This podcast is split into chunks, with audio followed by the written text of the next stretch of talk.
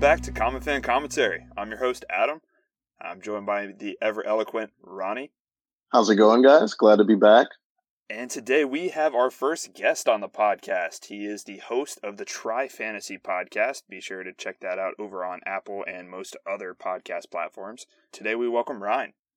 What's up, guys? Uh, it's an absolute pleasure. I'm glad that uh, I have the opportunity to uh, or talk a little bit more than football. So thanks for the invite, and uh, let's get things going, guys. Yeah, happy to have you. So it just so happens that our friend Ryan here is a big Arsenal fan. So today we're going to talk about that because this podcast, if you haven't heard, has some words about Arsenal. So let's talk about them. They started off the Premier League somewhat hot, two wins to start the year albeit to Fulham and West Ham. What do you see from your Arsenal team, Ryan? Well, let me tell you, man, this story goes goes back further than two wins in the Premier League season. this story this story starts about three months ago when we're taking home an upset versus uh, Liverpool to end the season when we're upsetting Man City on the way to an FA Cup title win, and then when we're beating Chelsea and then Liverpool again for the Shield. I love that you caught me on the eve of another big Liverpool matchup. Gives me a chance to throw out some more hot takes, but it's one man, one dream, and that's up to Mikel Arteta. I mean, it's just very simply that man has guided this team from being absolute garbage to being a respectfully tactical team. We need to do a lot in the market in the window, but at the same time, you look at the tactics now compared to where they were last November and it's a night and day squad. So I'm feeling good. We all know how I think of Arsenal, how they kind of work the, the transfer window a little bit, or at least some of the signings they had. But I mean, results speak for themselves. I, I can't deny that, no matter how much I might dislike Arsenal a little bit. I'm genuinely surprised by how efficient Willian has been for Arsenal. I knew he was a good pickup. I know we kind of disagreed a little bit on the money aspect of how much it cost them. For 15 mil, he's their top assist player right now. Came in, fit into the roster, and is producing. At the end of the day, I guess if it's working out, I think Arsenal's okay with those 15 mil. Bro, I mean, I was nervous for that too. Willian was the last guy that like I wanted to get excited about coming in the window. You know, we had such big targets out there for this transfer window. Uh, we bring in another attacker. You know, yeah. it's been the story year in and year out. Going out and buying Pepe after we have Lacazette, Aubameyang, Saka coming through the academy. We are loaded out there on the wing and bringing Willie in again, it was like seen this movie before. Like we're we're not improving the defense, we're not improving the midfield. Here we are buying attackers again. It's frustrating. So but speaking of that defense, do you think that with Rob Holding, David Luiz, and Sead Kolasinac on top of Gabriel, do you think that defense is good enough to compete, accomplish whatever they're trying to accomplish this season? You know, it's been one of those things where when we play in the uh, my favorite formation to watch is the three four three. When we've got Rob Holding in the back with a David Luiz and then like a Gabriel it's not the most beautiful thing to watch, but really it's the wing play. That's what's keeping everything contained. Maitland Niles and Bellerin, and not only that, but Kieran Tierney are doing a fantastic job working the wings and keeping everything compact in the middle. Now, does that get us top four in the Prim this year? Probably not, truthfully. Like, David Luiz is still a liability. Um, Rob Holding has looked better, and I am full send on selling Sead Kolasinac. So it's one of those things where it's like it's a love hate. Like I love that we're getting the job done right now, but what I'm excited for is uh, William Saliba. We got from Arsenal. He was on loan last year, but we're we're creating the twin towers in the back there. You know, I think that especially if you look at Liverpool, you have Virgil Van Dijk, the best center defensive player in the world. But I think that's what Arsenal wanted to model their scheme after was putting six four back there, six four, two hundred and five pounds, you know, 210 pounds because that anchor in the Premier League, I think means so much more than it does in other leagues. And it's it's been transcendent. So trying to create that back, that center defensive presence is huge. But, you know, we also have Pablo Mari waiting in the wings. Played last year, got a little hurt, a little banged up. There's a lot to be asked for still. Where we are compared to where we were last November. I mean, you want to talk about the biggest thing is keeping up Aubameyang. We're a relegation side if uh, if Aubameyang doesn't come back. Like those, those are goals. Those are goals we can't afford to give away. I mean, he's the biggest signing so far this year, and he, he's the god there right now. And the fans love it. And so speaking of the transfer market as well, they are still in very much talks with Lyon midfield Houssem Aouar and Atletico Madrid Thomas Partey, And they mm-hmm. seem to be very keen on getting both those players. Do you think that they finish top four with those two signings? With those signings, I think they definitely solidify more of the spots where I think they need to. I do like what Ryan said, and I do think now Mikel Arteta's realized for his forwards to produce at a high caliber, which I'm not saying they haven't been doing in the past. I just think now with a tighter midfield, a more compact midfield, it allows to open up the field for them to do their job more than having to withdraw into the midfield or have to come back to the midfield to receive the ball to then go ahead and go forward. So I think with pickups to strengthen the midfield a little bit. While yes, most of their roster is filled of midfielders, it could essentially be good, right? You win 65% of the games you play if you can if you control the midfield. Right. You know, if you have possession, the other team's not going to score. If it's working right now, if it's a formula that's working, then I understand. It's just I don't know if it's the long term view that Mikel Arteta has, or that maybe let's say the board of Arsenal has for the team. Mikel Arteta might want that, right? But if someone right. on the board is saying, you know, we have a lot of midfielders, we we want to play more of a defensive minded, or let's get some big names in here that are a forward, it, it could easily be it could easily be just tossed out. It's working right now. It's a formula that's working. I think they're going to go forward with it, and you know why why change something that's working for them? That's kind of how I'm seeing it right now. Do I think that they're top four? I think that's a little too quick to jump on that wagon right now for Arsenal. I think they're good right now. Don't get me wrong, but again, right, it's match day three. We don't know how injuries are going to appear this season for not just Arsenal, but for other teams. Like, it's interesting to see how it's going to work out for Arsenal. I'm actually kind of excited just because I know I talk so much crap but they've been playing pretty well. All right, this is exciting to watch them play a little bit. Let me go ahead and just drop my Twitter handle here because I want all the angry Man U and Chelsea fans to just go ahead and find me at Big Ryan, B I G R Y N E. Here's the thing: you want to talk about top four? I think with these two signings, we're absolutely a team who can make it into the top four. And this is why. Man United, or should I say Pinchester United, who literally relies every single game on Bruno Fernandes flopping around in the box and trying to pull a penalty so they can draw even with West Brom, they're playing relegation sides right now and they're struggling. You know, it might not be pretty for Arsenal, but I'll tell you what, like, I don't think we're struggling like that with a West Brom. A lot of last minute penalties this weekend, man. Like, not Man U, like getting after the final whistle PK, which I think is so sus. They absolutely rely on bagging these late these late in game penalties to even stay relevant. I mean, Bruno Fernandes is flopping around the box. Don't get me wrong. I think that's a talented team. Pogba is a phenomenal player, still world class. But Ollie Ball, his style of football is the biggest joke in the Premier League. You're talking about a very slow moving, not a very pacey, which doesn't make sense. You know, coming into the season, they kept telling us about how dangerous those three people up front were. Rashford, Martial. I, you know, I watch a lot of Arsenal fan TV naturally. Had the opportunity to listen to a Manchester United fan talk about how Mason Greenwood would be in the Golden Boot competition. And like, a little delusional. right. Absolutely delusional. But, you know, it translates to why I think Chelsea can't get it done this year either. It is hard to make it your first year in the Prim. It is super tough. And you take out their core team basically and replace them with an entire new team. It's so tough to make that transition to the Premier League year one.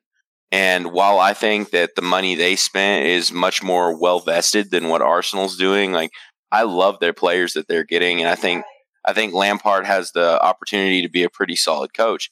But at the same time, like it takes a year realistically. Like, I mean, we saw it in Lacazette. I mean, shoot, Lacazette has taken two years to transition. I'm still not even comfortable enough to say he's a, a top flight Premier League player. Honestly, the only team that I'm sneakily worried about right now, uh, challenging to that top four, is uh, Tottenham. But my top four, as it sits today, I think Man City win the league. I think we've seen many lapses in defense on uh, Liverpool's side. I think Liverpool's second, be a Chelsea third. I think they do pull it together by the end of the season.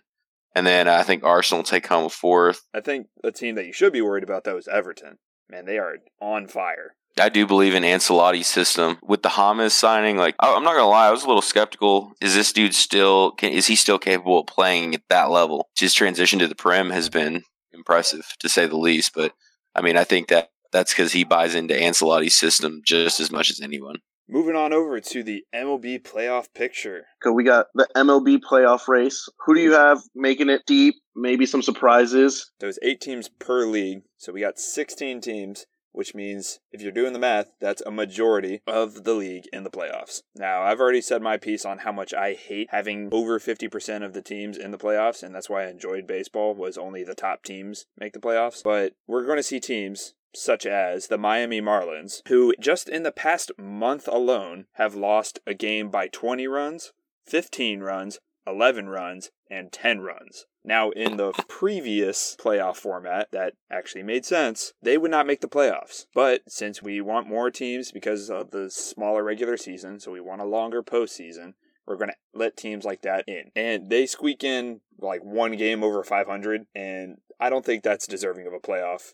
Uh, maybe like a second wild card in a normal year, but I think this 18 playoff is just it's going to make this a sloppy series. I personally, as much as I hate to say it, I wanted the baseball season to be canceled. I just felt like 60 games is not enough. It's not. It's not the sample size you need in baseball there's a reason they play so many dadgum games every summer and it's a it's a testament to a how deep a team is but not only that how resilient they can be and you know you get to the middle of august i mean frankly i love my cubbies at the end of the day but I don't know if they're a playoff team in 100, 160 plus games in a season. I don't know if they're a playoff team. And it's just like you said. You look at the Marlins, uh, the Brewers, who really didn't didn't have it this year. Flip to the the AL side. I, I want to say the Astros, but the Astros could be dangerous at any time. The Indians can be dangerous anytime. So the AL it's a little different story. Depends but on in the NL, video cameras are.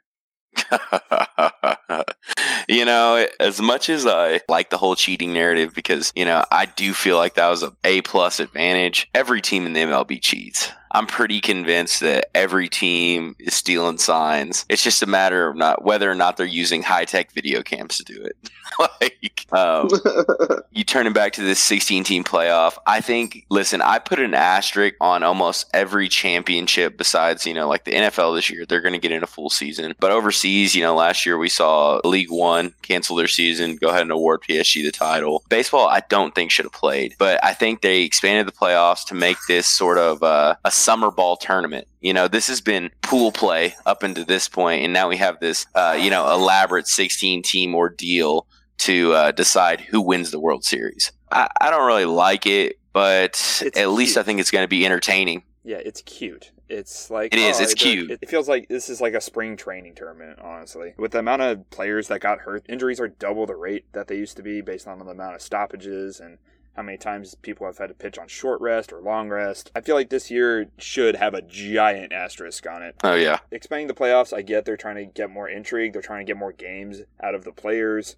Um, they're trying to get more fan bases into it. But we saw that kind of thing when it happened at the trade deadline. Trade deadline, there were like five trades. This year, we saw nothing because half the teams are already in the playoffs. Here we are at the playoffs. Who do you see taking home the title? honestly, man, the Dodgers. I, I hate the Dodgers so much. I even hate to just utter the, the name out of my mouth. It's it's vinegar in the mouth. I, I don't like it, but I think they have the best shot in the NL. You want to talk about one to nine hitting, especially with the DH this year in the NL. They're a pretty easy candidate. Although I will say my surprise pick, you know, my my favorite pick is the Padres. I, I love that young team, man and they went out and they made a deal at the deadline. They put the chips in the right place, and you know they've got one of the most fun superstars in the game in Tatis. They're they're so fun to watch. I'm gonna take you know obviously the Dodgers are my favorite. I mean that's rocking nobody's boat. If I had to choose another team to watch, it's the Padres. Quickly address my Cubs. I mean we can't hit our way out of a paper sack.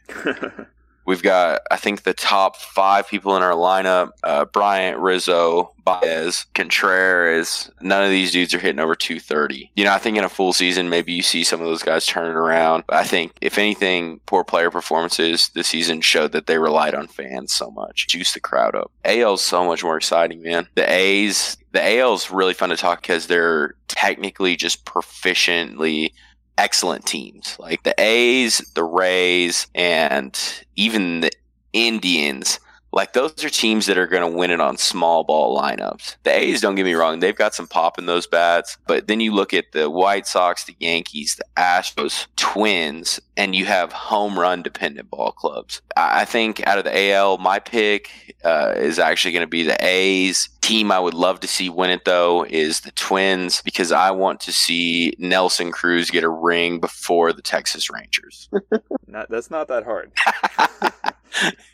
correct, but you know, I think that would rub a rub a good amount of salt in the wounds of Dallas. Uh, you know, Dallas is. Uh, I live there. It's one of my favorite places to talk about sports because you have like the saltiness of the Rangers never being good after you know blowing two World Series chances. You have the delusional Cowboys fans year in and year out. You have the Stars fans that you know you pray for greatness from them, but I think they're about to lose in the cup, and so uh, it's a fun city to love watching what goes on because we just can never get over the hump. So at this point, I've also taken that outlook as a you know Dallas resident, Dallas team fan. It's, it's kind of amazing. I feel like how it almost feels like anytime the Rangers in the World Series, the Cowboys make a playoff run, the Stars now with them being in the Stanley Cup Finals, I'm just worried that it's like anytime a Dallas team makes it to the to the end, they just can't do it, and it's it's a little it's a little depressing as a Dallas resident in Dallas because I definitely you know you want to see your hometown team be successful and win trophies. It just feels like Dallas kind of has this like sports curse, like since the year 2000 on. Um, other than the Mavericks, right? The Mavericks are the one exception. But again, you can't forget the Mavericks lost in 06 to the Heat, all right? Pre LeBron, Dwyane Wade carried the Heat that year. You know, even the Mavs have gone through the whole we made it to the end and didn't win it. Luckily, they got over it. I can't. I'm not even that hurt by those words, just because I'm so used to seeing it as well. Like I'm not. it sucks, but I'm not. It's just. It's just. I feel like at this point, it's just being a Dallas fan. It's like we make it so far, yet we just we struggle to to to win. So heading back onto the playoff picture uh, for baseball. Um, fun little Dallas tangent we went on there. Um, so I would love to say for the National League, I would love to go with my Braves. Freddie Freeman is the bona fide MVP. Their hitting lineup, one to nine. Their hitting lineup is lethal. They scored almost 30 runs in one game. They have the potential to just hit homers all day long, but they do not have the pitching to make it far in the playoffs. So I can't firmly say the Braves. So Dodgers are easy. Their pitching's too good. Their hitting's too good. But I do think they'll drop it in the World Series just because they are the Dodgers. So whoever is in the American League, I'm going to give them the win. Easy answer for me out of the American League would be the Rays. Basically, they're the next A's. Moneyball it basically. Right. Right. So I, I've really enjoyed watching their team. The deals they've made to get Tyler Glasnow and Austin Meadows in the trade with the Pirates I think was hilarious because they definitely won that trade, and we right. said that at the time. So they're they got a solid pitching rotation, pretty decent bullpen, and they got they got some bats. But I gotta say, dark horse out of the American League, I'm gonna go with the White Sox. They got the star power to beat the Yankees and overcome all the struggles they've had over the past what years? 15 years since they won the t- won the series. I do think the White Sox can make some noise. They got strong arms. The only worry I have with the White Sox is their bullpen. Luckily, playoffs can be a little weird, so they can, you can use some of your starting pitchers as your bullpen, as we've seen with like Madison Bumgarner. Could see Giolito in some key spots. Who knows? I'm gonna say dark horse. We'll go White Sox, Dodgers, and then White Sox win this year. On to the transfer news. So from one side of the ball to the next, we have what I possibly think is one of the most interesting yet funny transfers as a Barcelona fan. We have Luis Suarez to Atletico Madrid. After, what do you have to say about Luis Suarez to Atletico? Um, Luis Suarez has been such a lethal striker late into his 30s. Usually, strikers start to see that regression when they are hitting those age 32, 33 seasons. Playing next to Messi hasn't hurt his career at all. So it's honestly odd for to see him leave for a side like Atletico where they are a lot more youthful, but they don't have the star power that Barcelona has. And I don't think Suarez will be as success nearly as successful in Madrid. It's also weird to see them go to a rival. At one point they blocked Barcelona blocked the transfer after they heard that he was going to Atletico, saying, "Hey, whoa, whoa, where are you going? You're not you're not going to them." Eventually, after some back and forth, they said, "Okay, never mind. Atletico is going to pay us a compensation for it." At one point, he he was trying to go to Juventus really bad. He just could not get an Italian passport worth his life. He I think he's just looking for top flight talent but not at Barcelona. And it's, it's weird to see him leave. He's been there for so long. Going to be weird to see him, especially playing against Barcelona a few times a year. I think it's a good pickup for Madrid, especially considering they wanted more scoring potential out of their veterans. And Suarez is not a bad pickup for that it's nerve wracking. I mean, I think Suarez does get the job done. He's a he's a bright spot. I think he'll be a bright spot on that Madrid team. But if I were him, maybe I'd call it a career. I mean, shoot, you've had the opportunity to play next to Neymar Messi and really bolster your career big time at Barcelona. And obviously, that's too much of an outlandish take saying he should retire. But I'm happy he's going to Atletico. I, I think it Juventus, you're talking a lot of expectations again. I don't think Juventus invests should be investing in someone that old. And so I love this Madrid move because it gives him to, a, a good chance to throw the middle finger back at Barcelona. Believe it or not, other than the fact that he's playing in the same league as Barcelona, you know, his former club and all the trophies he helped bring to Barcelona. I think Luis Suarez is is potentially, and this might be a little bit of a hot take. I think he could be like the next Zlatan. Whoa, chill he out. Will be, he will be in his late thirties. No, I know that's a little hot right now, but I, I can see this man being in his late 30s and playing in top flight leagues in Europe, maybe after some MLS buffoonery, but he'll still be producing goals and could potentially be one of those players that, even into his late 30s, which he's not that far from that right now, will be producing quality. Suarez scored two goals and an assist against Granada in their match. So he immediately came in and had a had an impact on Atletico. To come in, you know, to a new team and just kind of have like this seamless transition is uh is is quite interesting to see and I'm and I'm curious to Barcelona's going through a, a rejuvenation period. You know, they're getting rid of their older players and they're trying to form this new core identity of younger talent around perhaps some big names. You know, they kept Messi at least for one more year. But I'm interested to see Suarez. I think it's funny. I saw I sent Adam a photo earlier this week after this transfer went through, and it was like "Welcome to the dark side," and it's Suarez joining a table with Diego Simeone, um, Darth Vader, like all these villains. Oh, and Diego Costa was also on that table. So I love that. it was it was funny, but I'm interested to see how how it'll work out for him. I think it's I think it's a smart move for Suarez, especially after everything that's going on at Barcelona. You know, he might not be under the full limelight anymore, but at the end of the day, it's still at least a top four, top five club in La Liga. Even potentially Champions League dark horses. So speaking of Juventus and who they were trying to get a striker, and Atletico Madrid, to be honest, uh, Alvaro Morata leaves Atletico Madrid after they purchased him last year from Chelsea. Did not play that well at Chelsea after he left Juventus. So he's already back. Seemed pretty desperate for an attacking option. So what do you think of Morata at Juventus? Morata to me is the new era Fernando Torres. They are young superstars. They're superstars from a young age, right? Who everyone's like, oh my gosh, this is going to be the next world class forward who is going to be your true number nine no matter where he goes. And I think that's kind of caused his, I, I don't even want to say downfall, right? There's a reason he's in these top teams, top clubs. It's just, I think he might be a little overvalued, speaking like on a stat wise, right? I'm not speaking on like a monetary value. They see him as like a, a diamond in the rough almost. Yet he hasn't really found the team that has developed him to the point where, you know, he's the Aubameyang for Arsenal or the Messi for Barcelona. I think he's struggled to find that club that will put him week in, week out, and he'll produce for them like he did in his earlier years. I find it hard for me to want to back Morata as like, this is a forward your team should have. I'm like, okay, if you have him, great. He'll he'll produce here and there, but he's definitely not. He's not going to be the pillar forward for your team. I've always found it interesting that teams see him as a must-have window, like transfer window target sometimes.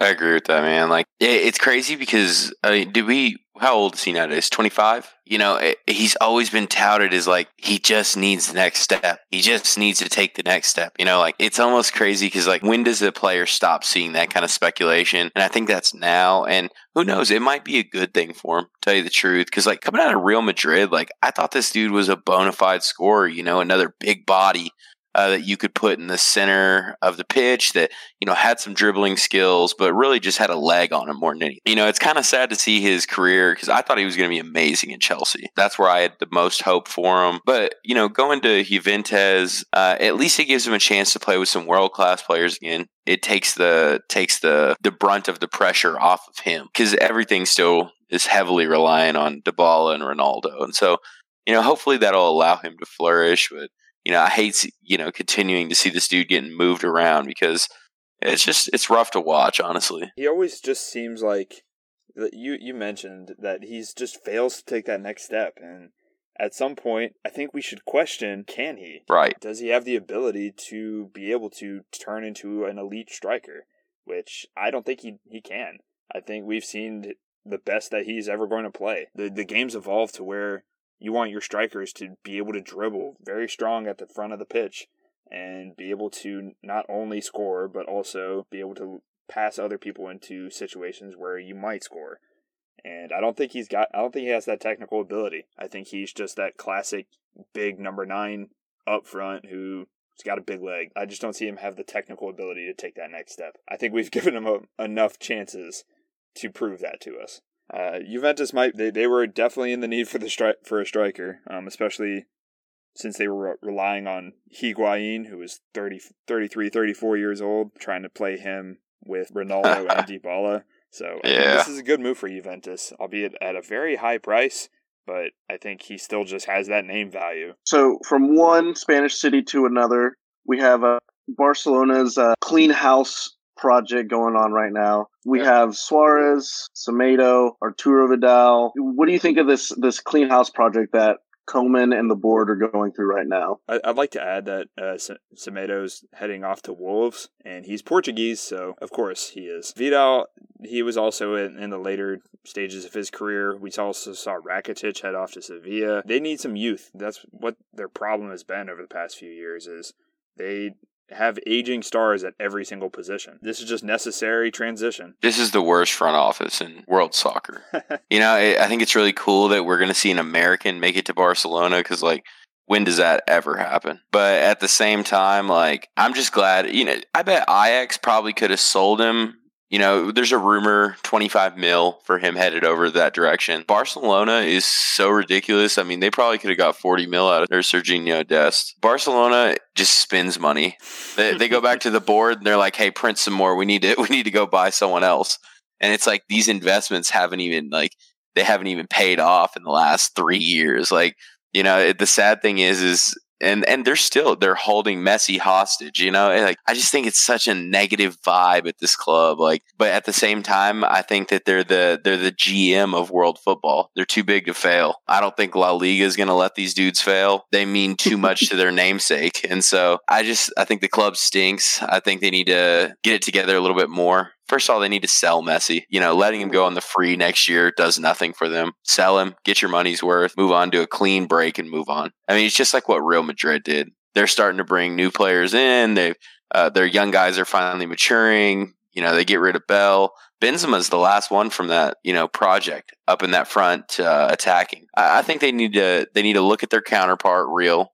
I mean, they're not too far behind them, and they just need to go through a good rebuild. I think this year and maybe the next two years, it's going to be really interesting being a Barcelona fan after what 10 years 10 15 years of soccer dominance at least at least you know in the top two top three in spain or in the champions league. The board and it, and it kind of sucks for in my opinion for Koeman to come in into a club right now that it kind of crumbled all at once. While ryan was speaking i was like what's the best picture I can think of? And it just seems like a this might be really bad, but it might it just seems like a marriage that just out of nowhere falls apart. Yeah, and hundred percent.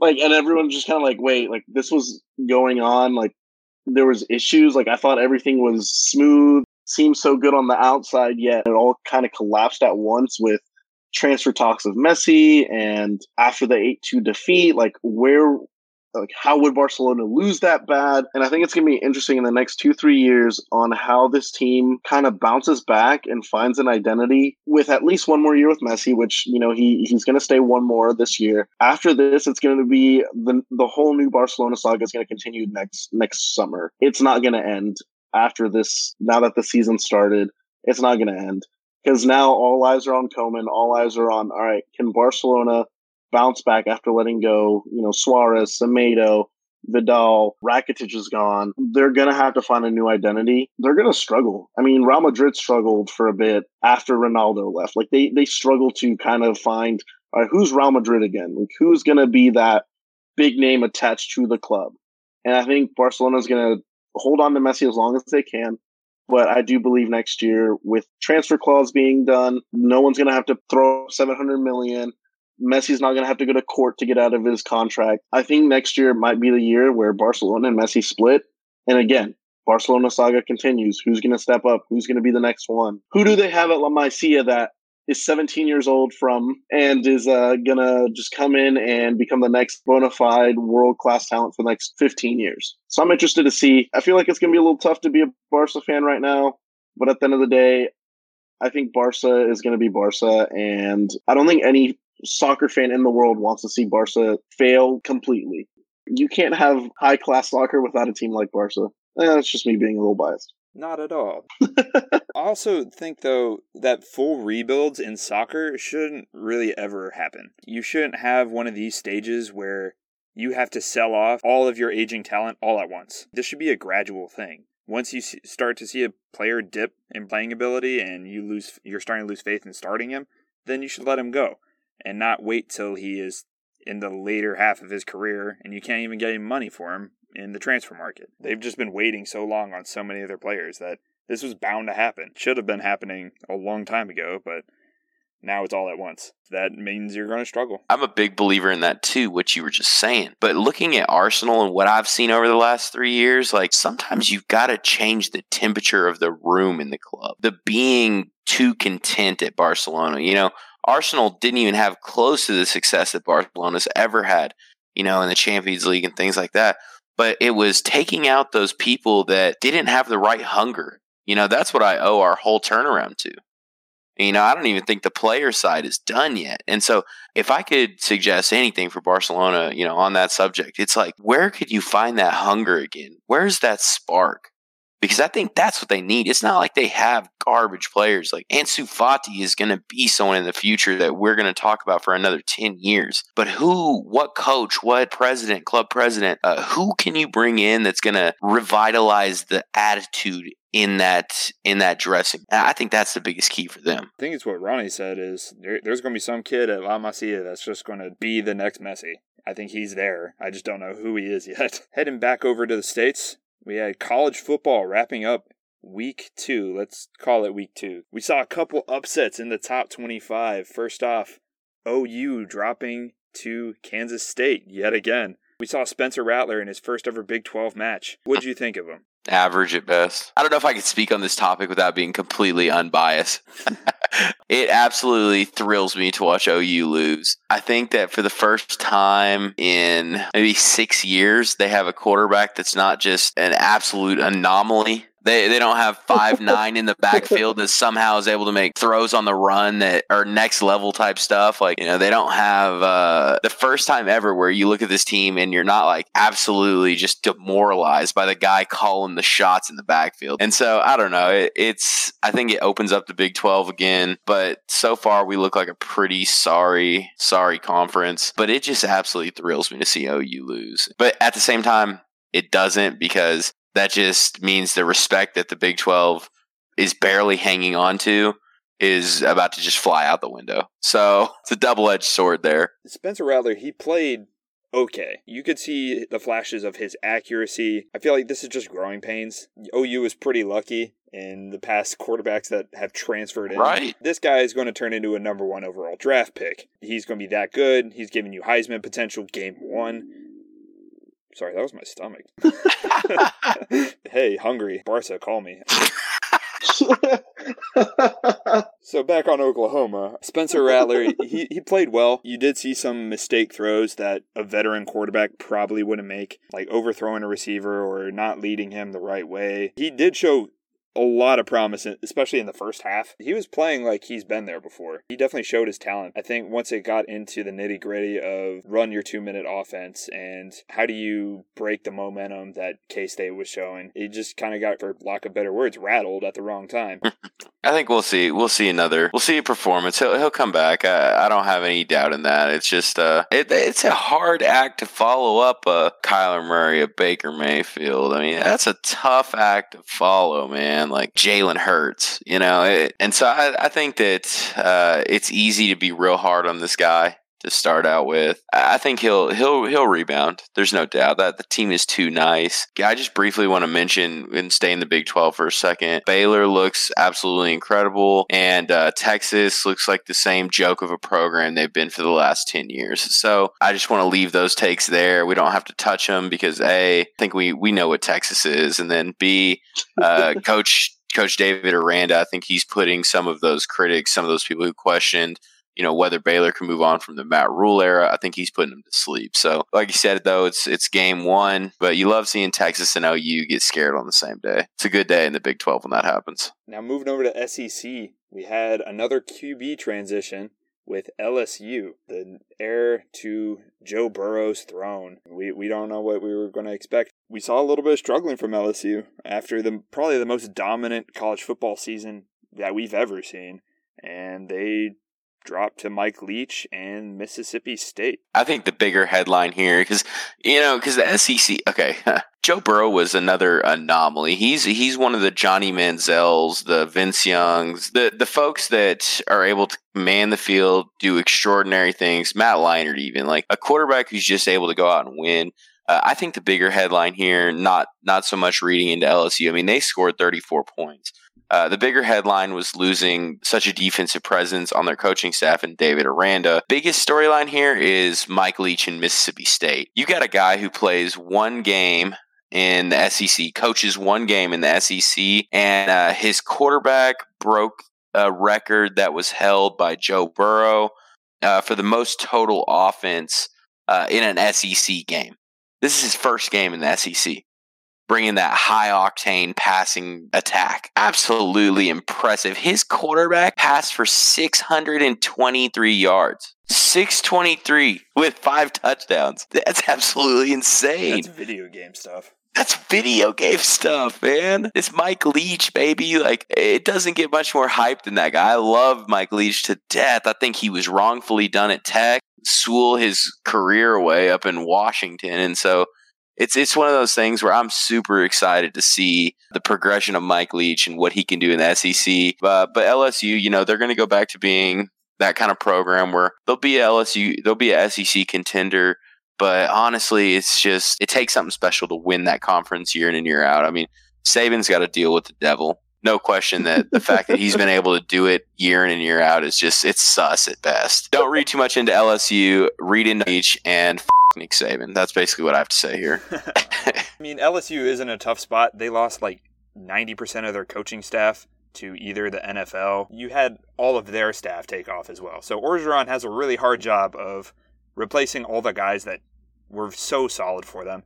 So LSU, I think, is going to be in another transition year, especially losing your Heisman as well. I think last year was just a perfect culmination of great staff, great players. They had like 10 guys drafted in the first four rounds. So you're also trying to replace those those talents as well. All right, now let's move over to the hot take segment. Hot takes. Arsenal, do they have the talent to win the Premier League within 3 years? Hot take. I think they are two moves away from winning the Premier League in Aubameyang's last contract year. So 2023, I think that's when we're in the running for it. We need two signings in the midfield. If it doesn't come this year from Aouar and Partey, hopefully it's someone that we can bring in that has that experience. But yes, I will confidently say a hot take that they will be challenging for the title within three years. All right, we found our we found our uh, hashtag of the week, Arsenal 2023. Everybody, beautiful. you heard it here first. That's our that's our hashtag of the week. I like it. I can see them contending very much so. They have a young squad now. They'll probably be in the prime of their talent in three years. Just you thinking of Arsenal, man. It's just just hunger is overflowing. Or rage, one of the two. It's just so hard to project that far ahead. They do have the talent to contend. I will give them that. In three in three years, they will have the talent to contend. Will they win? I don't think so. Still going to be the hardest league in, in international soccer. Right. I mean, it's so it's so tough to say that they will bona fidely be doing it in 2023. But that's why you create a hot take session, and that's why you invite idiots like me on your podcast. So 2023, look forward to it. Next hot take with the decline of the New Orleans Saints over the past couple weeks. We saw Drew Brees struggle to push the ball downfield. Hot take is Saints should hedge their bets and put in the famous Jameis Winston. no doubt, absolutely no doubt, no doubt, boy, bro. Jameis, okay. Uh, you know what? Brees Hall of Fame career. He's done his deal there, you know, but he looks lacking at best. I think tonight when he gets exposed by the Packers and they they put up another 40 ball on the Saints, I just I have a hard time believing that you got to look at that. And you know, of course, you do have Michael Thomas who not playing right now, but how much of a difference Jameis Winston would make in that offense is profound. That man slings the football. I think I think he is a next gen Brett Favre. I think he just needs the right guidance because there's there's maybe no one who's got a stronger arm than him in the league besides maybe like Josh Allen. And then at the same time like his willingness, hit the guts he shows to, you know, try to fit it in those areas and make a a play like that's Brett Favre-esque. And so I think they should re- look at replacing Drew Brees at some point because you've got to do something to spice that offense up. And with Brady, I think being able to luck into some wins by picking up Leonard Fournette out of the blue, they're the front runners right now. The Falcons look absolutely lost. Frankly, and so I think this is Tampa Bay's division to lose unless you see something a dramatic change from from the Saints. And you So think that's Jameis? I think Jameis So you mentioned Brett Favre. That's a pretty good comparison, considering Brett Favre has the record for number of interceptions thrown in a career. bingo. Yeah, I think Jameis could definitely live up to that, especially if he throws another 30. They're already rotating in Taysom Hill. If you're thinking about downfield options, I think getting creative and throwing Jameis in for a few plays, that couldn't hurt. But at the same time, you can't bench Drew Brees, man. He came back from retirement. He he went on a trip to Argentina to co- contemplate his career, and he said, "No, I have two more years left in me. We're going to make a run at this." The Saints have been trust Drew Brees for 15 years. Why stop now? Why would you doubt that man? It's just like you- Barcelona. You said the team shouldn't have to go through rebuild. It's time to time to push those old players out. Right, but it's my bias showing now. I'm not looking at this objectively at all. But I think the leadership and just the, like play calling, Brees, it's Brees ship to man. But I think rotating Jamison might be something that spicy that Sean Payton can cook up. But at this point, I, I have a hard time benching one of the greatest quarterbacks to ever play the game for famous Jameis. Obviously, you don't want to be eating those W fingers, boy. I yeah, I don't know what. hey, apparently the Falcons don't want to eat the W fingers either. So I think it's I think it's a trend right now in, in that division. So The Falcons' goal every year is just to see how many passing yards they can stack up and how many games they could lose that ratio. I think they're they're trying to see how elite of an offense they could be while being the worst team in the division. They're doing a great job of that. Gotta say. Right? Every year, like uh, they're they're the best fantasy asset roster you could ask for in football. You know, every year that at least three receivers slash tight ends from the Atlanta Falcons are going to be absolutely great fantasy assets. like it's unreal. So now it's time for our favorite headline from the week. Uh, we mentioned how Luis Suarez was trying to get an Italian citizenship so he could join Juventus. He failed in that because he had to take a citizenship exam in Italy to get his Italian passport. Allegedly, there were irregularities in his test. Quote, Suarez got advanced questions correct even though he does not speak a word of Italian. He does not conjugate verbs at all. He only uses infinitives. And if journalists would ask him a question after a game, he would be incredibly lost. He earns 10 million a year. He needs to pass this exam. End quote. It's just hilarious. hey man, you got to chase the bag and Yeah. you got to do what you you got to do what you got to do. like Do they not have a work visa? Like, wait, was there no way around this? Work visas would take a lot longer to obtain. The window shuts so soon.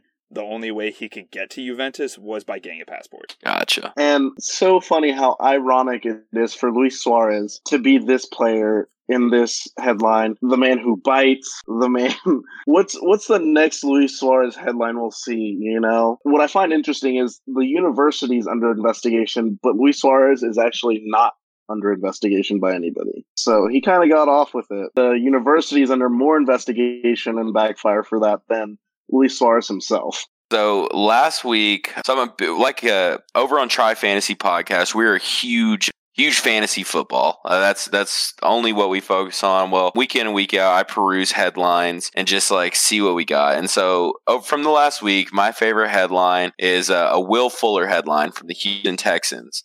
Uh, and this was published by Yahoo. And it says Fuller targets seen on milk cartons in Houston and and I couldn't handle that. I was like, "Is this is this real right now?" Like they're absolutely putting this man on blast for being in and out of the in and out of the lineup last week, and he's a guy who is going to change the game with three to four passes, you know, a game because of the stretch the field option. I think Cooks I think the signing of Cooks for the Texans was extremely underrated because he feels more that DeAndre Hopkins role rather than Will Fuller. I'm excited to see how that turns out this year because uh, we know Will Fuller for what he is, and that's a, a big play you know, 80, 90 yard touchdown kind of guy. Like that's what he is. And so I've seen on milk cartons, I was like, they, they fired this man up. Brandin Cooks next down to Hopkins. That's why I traded him week one. Yeah, that's fair. I mean, that's uh, traded Cooks or Hopkins because I would never trade Hopkins. Cooks. Okay. Oh, you yeah. wouldn't trade Hopkins? You're, you're not Bill O'Brien? At least I wouldn't trade him for a washed up running back and a bag of Skittles. Don't get me wrong. I think uh, David Johnson, he's got some potential to be still a good player in the NFL. But, like, in all fairness, the DeAndre Hopkins trade wasn't for players or anything like that. It was to get a cancer out of the locker room. Now, I don't know if I don't think that's the right move because I think their team is drastically worse because of it. But there was so much more going on in that locker room that uh, wasn't being talked about. And, you know, it was DeAndre Hopkins bringing baby mom the facility day in and day out. You know, it was him not being a leader for some of the younger players on that team. Like he was enjoying more of the city of Houston rather than being an NFL player. So as much as I dislike the trade, and I think Bill O'Brien smokes crack on the daily, um, it, if it had to happen, it had to happen. Thanks so much for stopping by, Ryan. It's a pleasure having you. Absolutely. Adam and Ronnie, thank y'all guys both so much. I want everyone, all of y'all's listeners, you know, go check out Try Fantasy Podcast. We are a more specifically a fantasy football podcast, and I have a few guys over there that we we love to talk about what's going on in the fantasy world, what's going on in the NFL. I think it's a it's a good listen for those who are willing to open their ears. And so, but honestly, guys, I, I, think thank you just so much for giving me the opportunity to talk about some other sports, man. Like I'm a huge Arsenal guy. You know, I love that we were able to touch on that. You know, I love that we were able to touch on a little bit more world football, some college football. And so it was a lot of fun. And, you know, hopefully, hopefully in the future, uh, I've done a good enough job to get a, get a call back sometime. So thank you guys very much and can't wait to, you know, see how y'all shows progress as well. Yeah, happy to have you. So definitely check out Try Fantasy Podcast for all your fantasy football needs. Thank you so much, everyone, for listening. Common Fan Commentary is available on Apple Podcasts, Google Podcasts, Spotify, and Podomatic. Thank you so much, everybody. We'll see you next time. Bye, friends. Peace.